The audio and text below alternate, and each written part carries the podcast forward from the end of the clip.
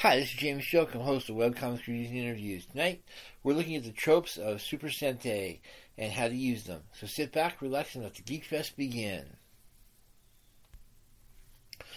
Of late, I've been sort of looking at the tropes of various genres in order to figure out how they, they basically work in universe.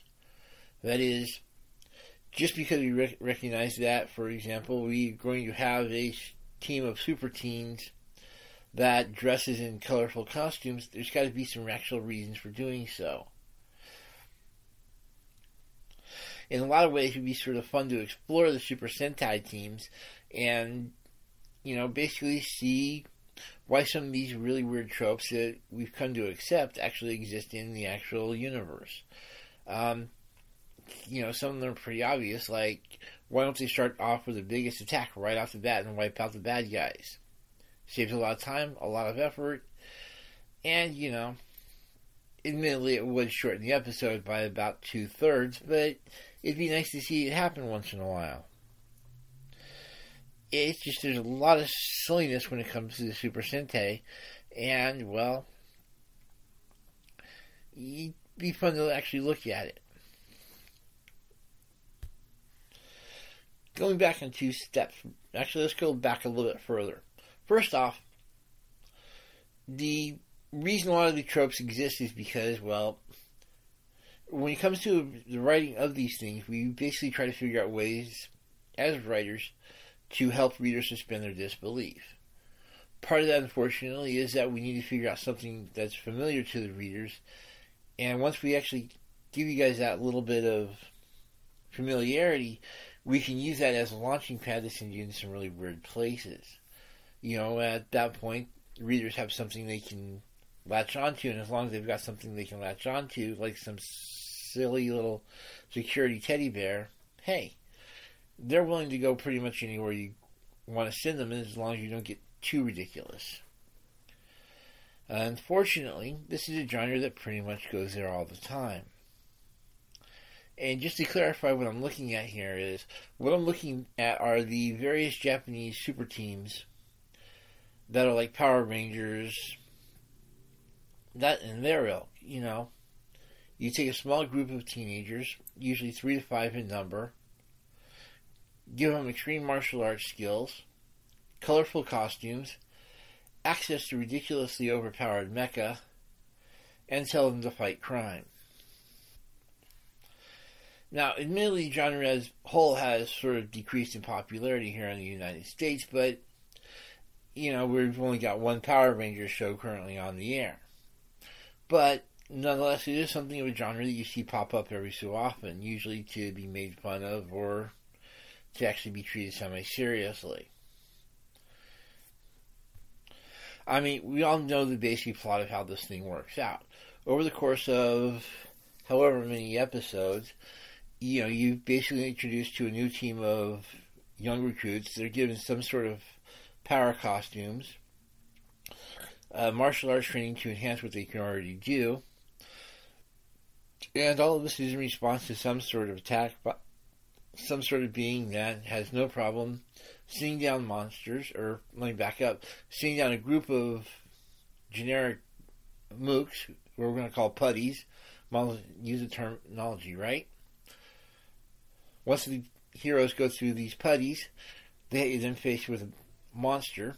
They defeat the monster. The monster goes to ridiculous heights. And then they have to call out the mecha and, well, take out the monster. Throughout all this, of course, there's some sort of mystery as to what the good, bad guy is actually trying to get out of all of this. And then once they figure that out, and it's usually, you know, pretty basic, either see the revenge or world domination. So once that plot's being taken care of, the good guys then start formulating plans on how to defeat the bad guy, him or herself, take that bad guy out, and generally speaking, status quo returns to normal. Suffice to say, we've seen a lot of variations on this. We've seen, obviously, the Power Rangers take on a lot of different areas. We've seen them go after a small seaside village. We've seen them go after uh, temples that the bad guy needed the power from for some bizarre reason. We've even seen them go out into outer space. And pretty much any variation between. Nonetheless, they're having a few basic constants, and we're going to look at a lot of those constants tonight. So, let's get going at it, shall we? First off, the obvious issue is the teams. Now, I've got a lot of personal theories on why they use teams. Obviously, there's the usual advantage that you have a lot of different perspectives, as well as different some different skill sets that basically help them defeat the bad guys because obviously they can draw on those different skills and different perspectives in order to figure out a strategy that they can turn into a generally a win. So that you know obviously that's going to work in and of itself. You also have the advantage that you can have a really set, quick, uh, really easy to follow hierarchy. That is, you know who's in charge, you know who the second is, you know who generally the person doing the coming up with the ideas are. You've got one guy who's usually. Hmm. Let me back up on this because actually I just realized a lot of these people actually do have names. You know, because let's get real, the, these are some basic archetypes here. You're generally going to have the leader. This is the guy who's generally in charge and a little bit of charisma, usually the best looking, and well, he makes all the decisions. You're then going to have the rebel, usually the second in command, dark brooding.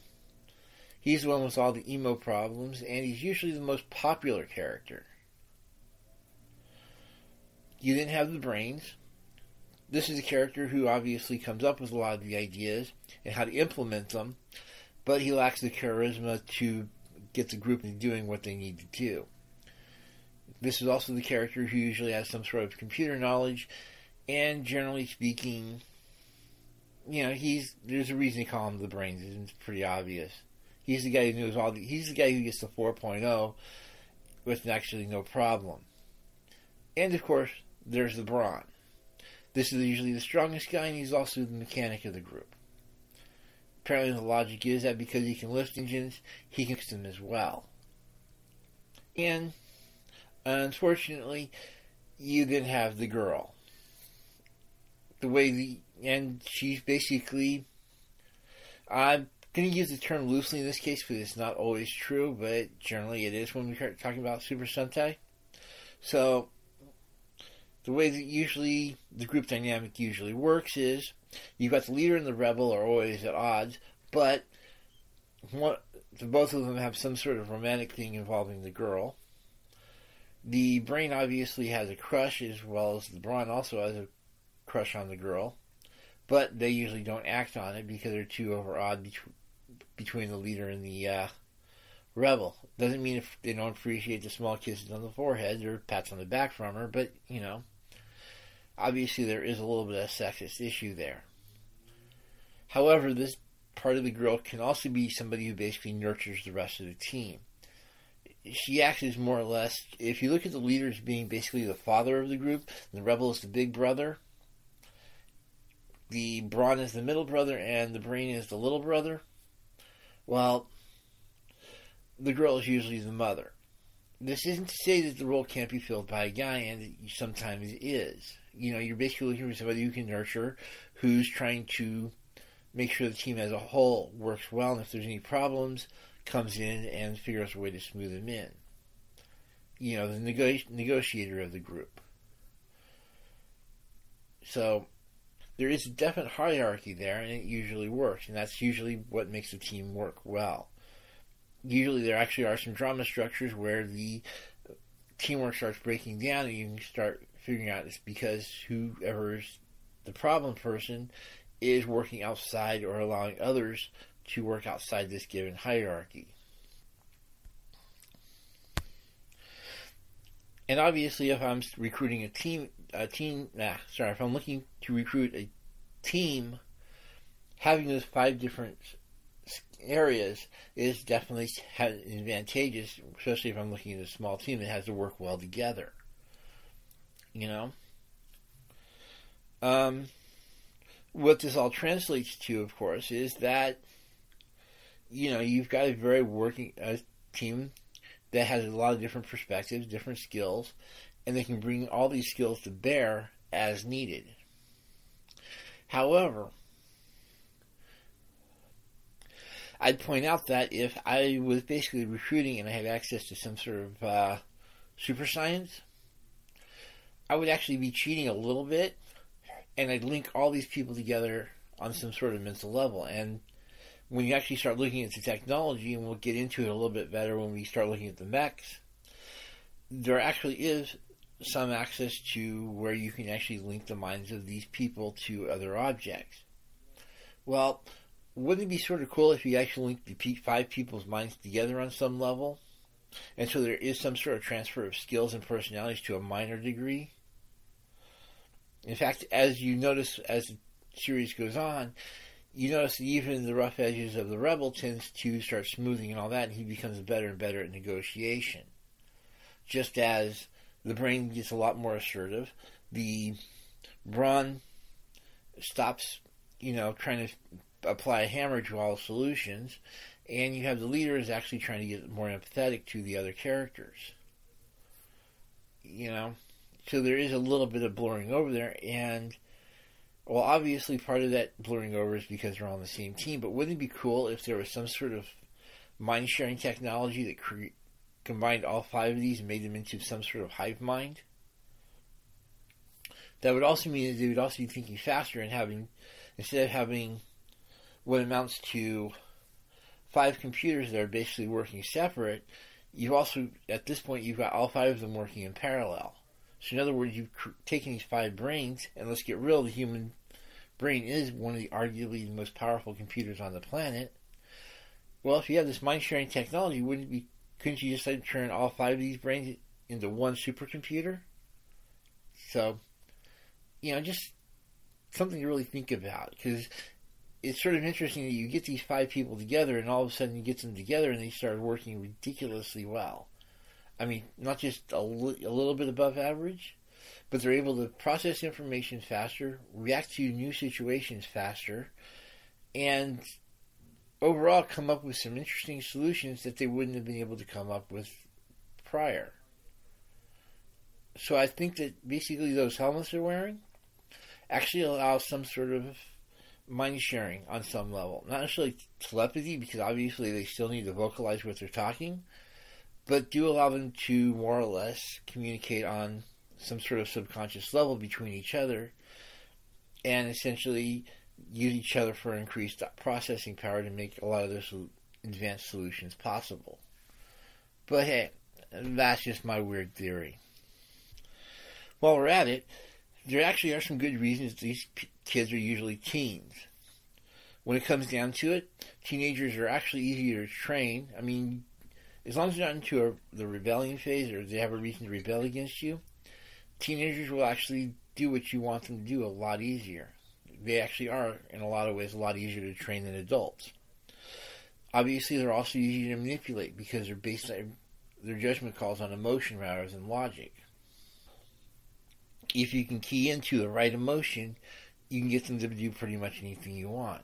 And let's get real. How many times have you seen a straight logical approach in terms of encouraging these teens to actually do what they want?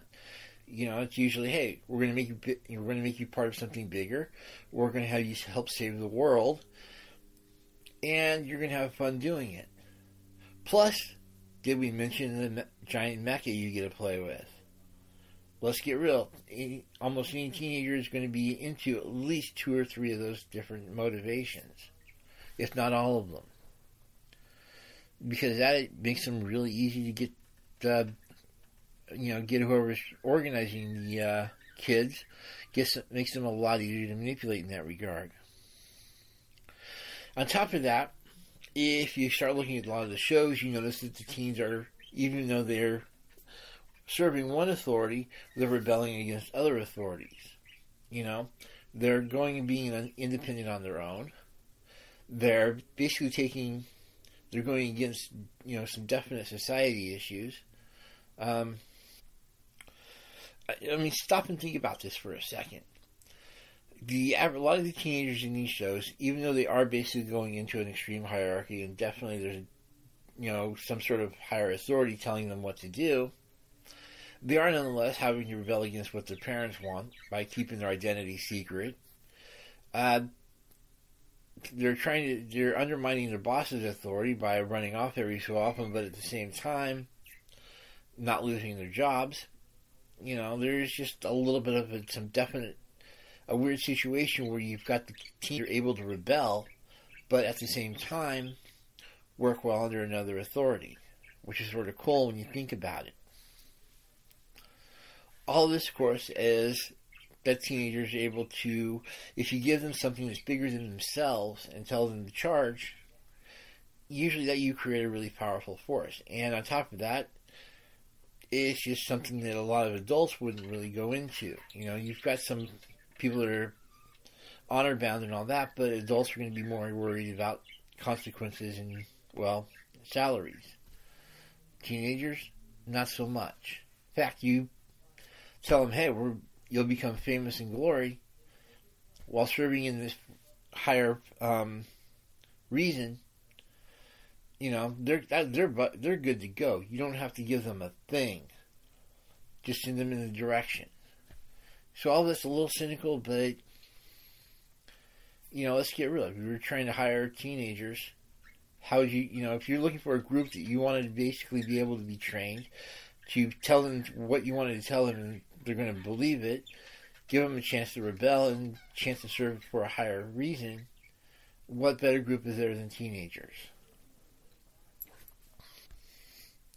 While we're at it, let's look at the, uh, the outfits themselves. We're generally speaking looking at really different colored spandex with big metal pieces. Sometimes there might be additional ideograms in the metal pieces themselves or designs and all that on them. But usually they're pretty much just spandex with stiff parts in different colors. You know, the cool thing about the spandex obviously is that it's going to show off their bodies, and by contrasting it in with the harder parts, you can create some interesting graphic elements. You know, basically from a graphics perspective, the spandex with hard parts tends to work. However, the big question here is why the different colors? Now, if I'm doing TV, you know, it makes perfect sense. It allows you to differentiate these people.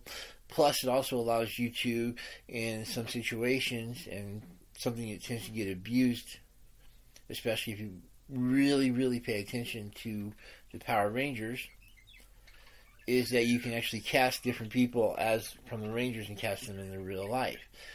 The reason I'm pointing out the Power Rangers, especially here, is because a lot of the times you'll see that if you watch the Japanese version versus the American, well, obviously the American versions have been recast and look absolutely nothing like the Japanese cast.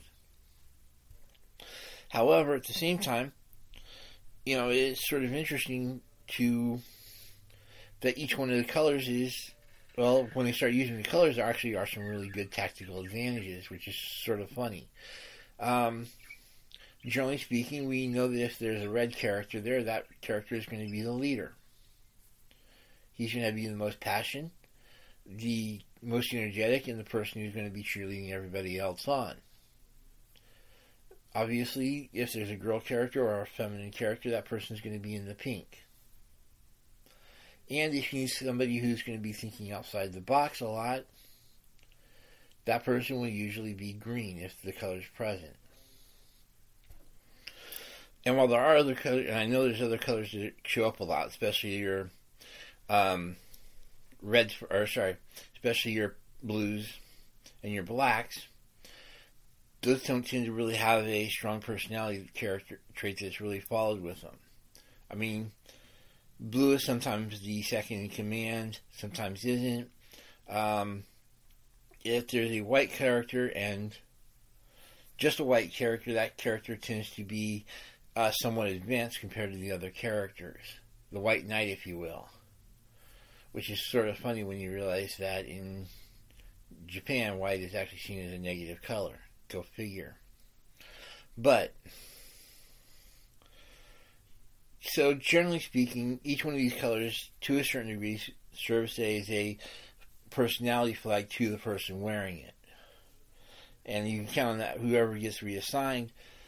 You know, if some reason reason, you know, you eliminate the Blue Ranger, but you still want a Blue Ranger, the two of them will have roughly the same personality, just with a few different quirks. You know, that sort of thing. Um, I'd also point out that the different colors, obviously, also help define not only the hierarchy within the group, but also define the role within the hive mind. As I previously mentioned, you know, the whole supercomputer from five different minds. And yeah, this applies even if there's only three or four, even as many as seven. Just as a side note, it's sort of interesting when you realize the monsters seem to be colorblind. That is, the unless there's some, usually they don't associate particular parts or skill sets with particular characters. While there are exceptions, generally speaking, the monsters don't really differentiate between colors. And I'm not sure if that's due to some sort of speciesism or just straightforward color blindness. I just thought it was sort of funny. Nonetheless, look at the colors of the Sentai members, and you can notice they tend to fit certain roles. So it's sort of just sort of a really nice universal that's sort of cool. Of special note is that it's sort of fun that when you start realizing that the bases of the bad guys and the good guys are usually sacrosanct. That is, the bases themselves are rarely attacked. There are obvious exceptions. Um, occasionally, you know, the, one of the two ba- the bad the good guys base will be attacked like once, maybe twice if there's a really long lasting series, but usually it's not. Also, this obviously doesn't apply if the Sentai team is focused on a particular spaceship or a city. You know, as soon as you do a situation where everybody lives there, the base loses its particular holiness and can be attacked just like everything else.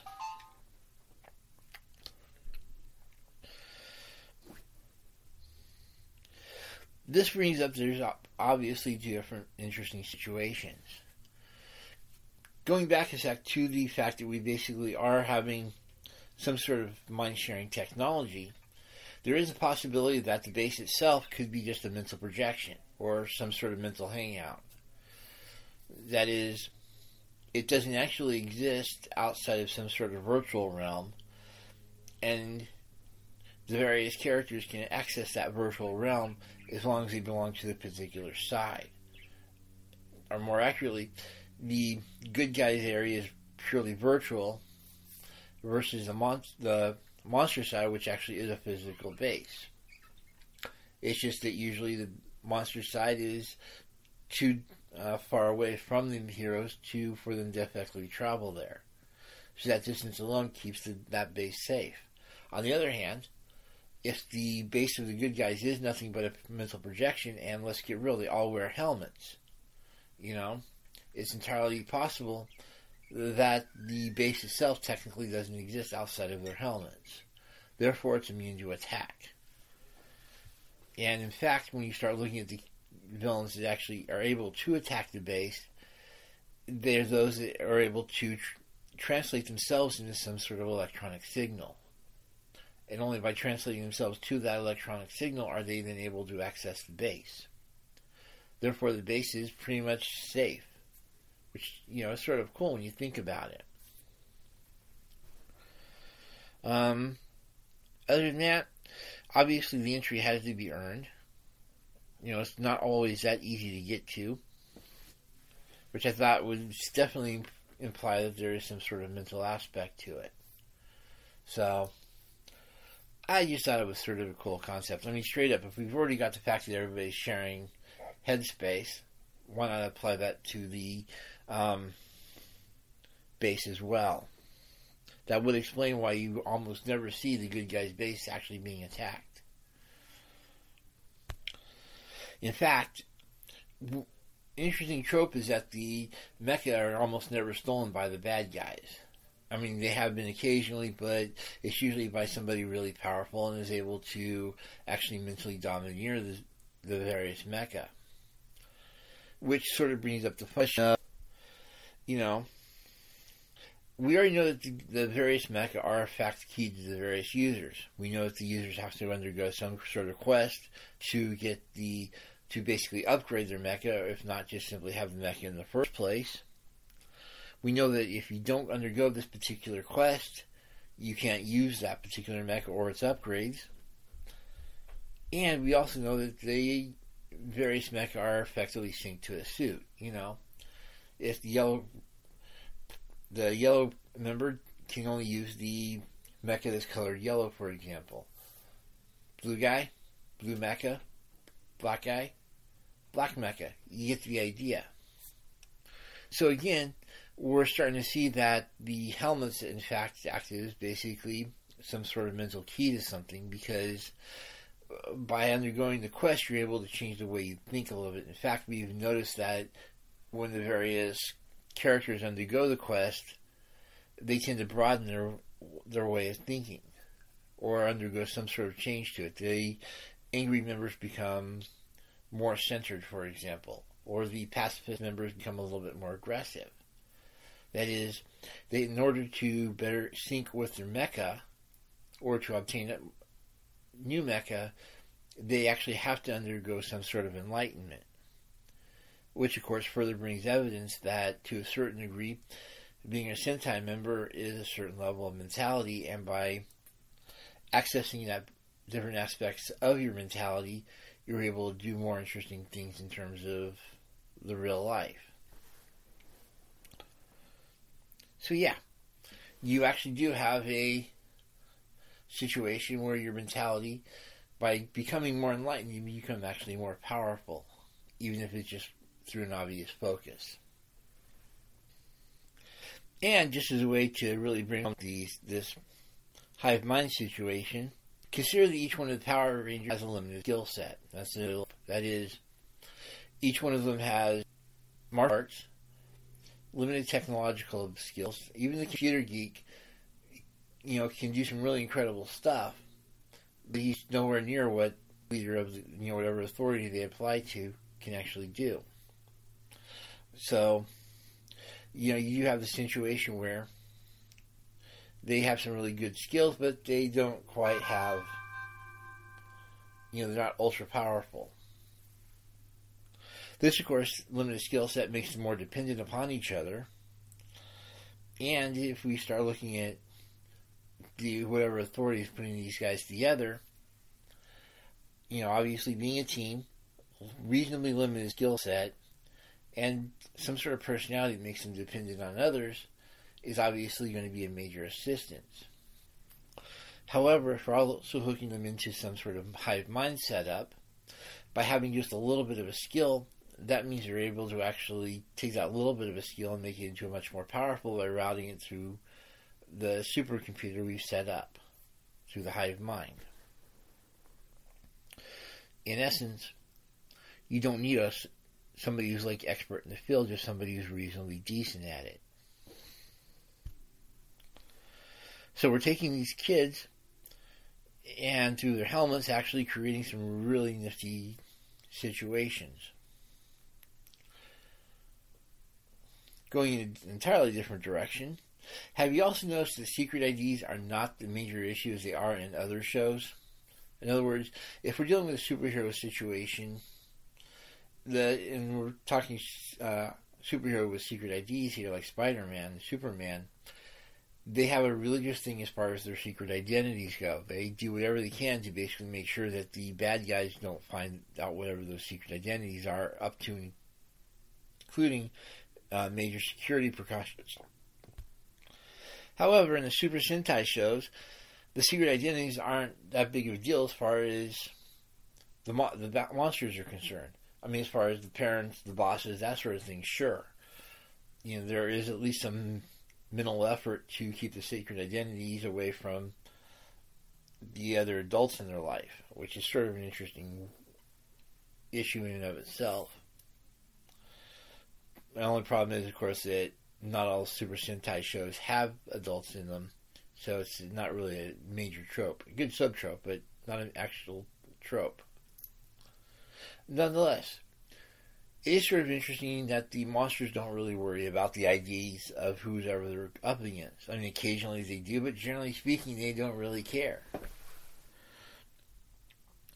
This, of course, brings up the interesting question of can they actually determine the difference between humans? And does it really matter to them? Because we've already know that they don't really care about the color of the costumes. So wouldn't it make sense that they also don't care about the humans and just don't really see a difference between a human in, in a brightly colored uniform versus the human? You know, as soon as you basically put on just a regular plaid shirt, you're basically an entirely different person. I sort of point this out because you, one of the more interesting color things going on again is that each one of the Sentai members tends to favor that color in their civilian identities. You know, the Red Ranger will be in red, Blue Ranger will usually be in blue, Pink Ranger will usually be in pink, and so on and so forth. You know, if you basically were a semi intelligent monster trying to figure out, or any kind of bad guy, hey, wait a sec, I've got this blue guy in a blue spandex suit, and he's usually around, and he usually there's this blue guy or this guy dressed around in blue that shows up every time he's around. You know, it really wouldn't take much to put two and two together in that situation and go, hey, they're the same guy. But if you can't tell humans apart from each other for whatever reason, you know, it doesn't really matter. That there is some sort of act going where, you know, they don't use identities and give this people a chance to just have a you know relatively normal life. I, which I think would be sort of cool if it actually happened, but you see way too many of these villains that really don't care about rules and regs. You know, it just doesn't seem just doesn't appear that they would have some sort of ancient treaty that basically says, hey, these are the rules of war, this is what we're going to go by, and we're going to stick to it. You know, we're going to keep the bases immune from struggle. If the kids aren't attacking us, we're not going to worry about them, so on and so forth. The only problem again is that you see these kids actually part, and we'll get to the escalation here in a moment. But these kids start off usually in their civilian identities. Sometimes during the bat, sometimes during the battle, they'll switch up, and so on and so forth. And you know, it start with the escalation series, which wouldn't make sense again if there was some sort of ancient compact. At that point, the kids would be breaking it, or they would have been informed about the situation to not attack in their civilian identities. So I think that basically we have monsters that just simply can't tell one human from another, and it doesn't really matter to them. Um, well, and sort of interesting is how it's sort of interesting how these kids usually get away from, from stuff. I mean, yes, sometimes you have them that they're actually part of a some sort of military force with military backing in that, but usually like I said, they're trying to keep their sacred identities hidden from other people. Even if it isn't the adults, it is their friends. So it's sort of interesting that when you start looking at these kids, most of them don't have any kind of job or extracurriculars, and if they do have jobs or extracurriculars, they're conveniently part of the same club or they all work at the same place. And usually, their higher up is aware of the situation that they're Sentai members and is therefore able to cover for them or actually is to, able to lend them support. I mean, you have had situations where, you know, all kids were working at the same restaurant, and the only other person pretty much was the authority figure. So, that's sort of interesting. Like I said, they either have no job, no extracurriculars, or they belong all to the same job in the same club. Makes it really easy for them to get away. Also, these kids usually aren't all, really all that popular. You know, they're somewhat popular. They're might be part of the football team, but they're not like the head quarterback usually. So that again, that lack of basically they're right in that golden spot where they're not popular enough that anybody's going to be really worried about what they're doing, but they're also not extremely unpopular enough that they're going to be the constant targets. You know, they're not the people that are being sought out to be punished or to be bullied. They're somewhere in between. That gives them a nice little social invisibility and allows them to, you know, get away in and of itself. Um, it's just sort of interesting how the job situation works for these Sentai members. And like I said, if they're part of the military, obviously the military will back them, you know, and they'll have known identities, but being part of an actual military military, you know, isn't you, we're not talking they're usually like lieutenants and captains type of deal. If they are part of a military, it's usually lower rung members. That allows another reason that they can be easily assigned somewhere else.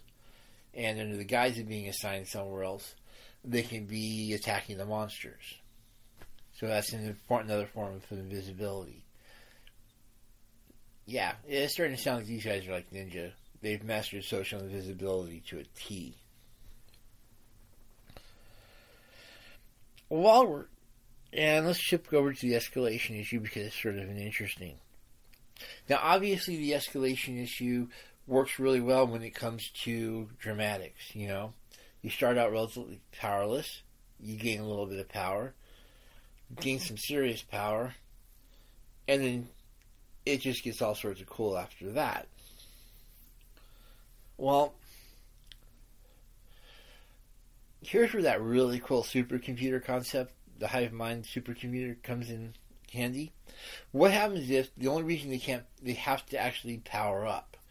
It take you know once they start getting into battle, they actually have to charge and charge and charge, just like you see in a lot of really big bad uh, in tournament stuff, like Dragon Ball Z. So they can't just simply go into a battle fully charged.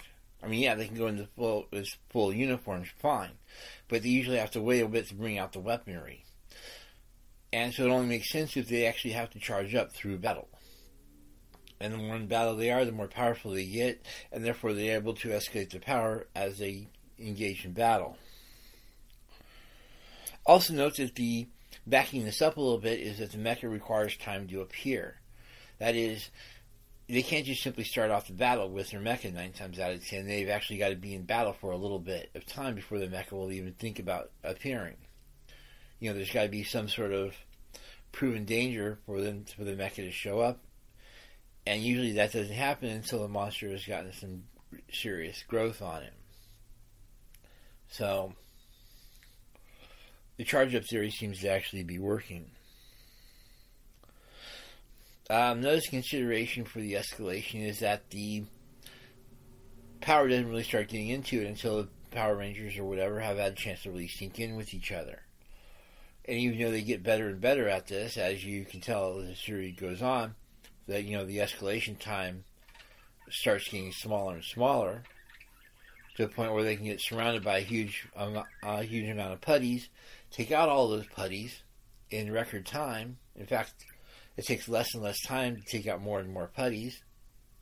So obviously they're syncing in faster with each other, and once they sync in, they're able to take out the monster faster as well.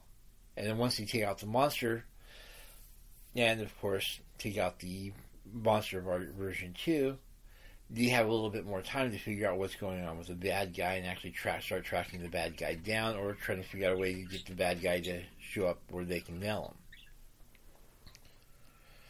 So I just thought it was interesting that, you know, the escalation time in and of itself doesn't work unless there's actually some sort of hardwired reason. And, well, let's get real. There's a lot of charging up in a lot of different types of anime. It, it would make sense if they would be using the combat itself to charge up, to get in sync with each other. And as they get more charged up, more in sync, they also get more powerful, just like they do in a lot of other anime. It's just that instead of taking meditation and practice, it takes phys- physical activity of some sort. And last but not least, have you ever noticed how the cities themselves are regularly undamaged by all this combat, or if they do, do get some combat damage, it's like absolutely minimal and easily easy to repair? This basically comes up with a couple of different solutions. There are a couple of different solutions. The one that probably is the most effective, the most obvious, but at the same time doesn't really work is that the buildings could be strengthened by some sort of field. That is, when the combat, when the two, when you start dealing with the mecha and the, you know, the big giant version of the monster, there's some sort of field within the combat that basically acts as an integrity field and strengthens the building around it. This obviously sounds cool, but there are some obvious issues with it. Not the least of which is why, especially considering some of these monsters are out to do as much damage as they possibly can. Um, worth noting, of course, that some of these monsters and the mecha themselves tend to be a lot stronger outside the city, so there actually is a little bit, you know, they're having a fight out on a plain field with no buildings around. The explosions get a little bit bigger, the damage gets a little bit nastier, so on and so forth. So there is a little bit of evidence that there is some sort of integrity field, but it could be just be that the bad guy and the good guy are feeling a little bit more free to throw energy around. The other option, of course, is that the effects don't affect inorganic materials. Or more accurate, so I would almost put that there's an organic element to the mecha, which is sort of an interesting idea in of itself. But that would also explain why the mecha can actually advance, you know, gain more powers as the series progresses. It's because that organic aspect of them, they actually are capable of growth. And of course, it would also explain why a lot of the buildings aren't affected by the damage because if you got this really cool blaster that can't affect inorganic materials like cement and steel and glass, hey, all of a sudden you've got a major solution to your battles, and it can affect the organic mecha, as well as the obviously organic parts inside of that mecha. One idea that's been brought up in a couple of different other animes, um, animes such as X, I want to say X99. In essence, it's a group of mages that pair off, and as long and depending on if the good guy or the bad guy wins, well, anytime they get into a fight, they get into a they set up a, stas, a stasis field of some sort. They can do as much damage as they want, but the damage is only permanent if the bad guy wins. If the good guy wins, everything is set back to normal. Which actually sort of works when you actually look at the Power Rangers because, well, anytime they get into a fight, nine times out of ten, there's a little bit of damage here and there, like building an explosion, exploding and all that. But miraculously, when the combat is over, well, all of a sudden the buildings have been reset. So the stasis field idea pretty much works out best out of the way. It also means that as ultra sciencey as everything looks, there's more of a magic field of the actual Power Rangers which sort of explains a whole lot more than the super science does. Now, on the other hand, going back to the, the dreaded uh, supercomputer version, wouldn't it be weird if all this was actually happening within the virtual realm? And nine times out of ten, well, obviously at this point the theory breaks down because you know you've got way too many people who have actually seen the combat, and it would make no sense for it to be part of a virtual realm you know, something that only the Rangers and the Monsters were able to partake in.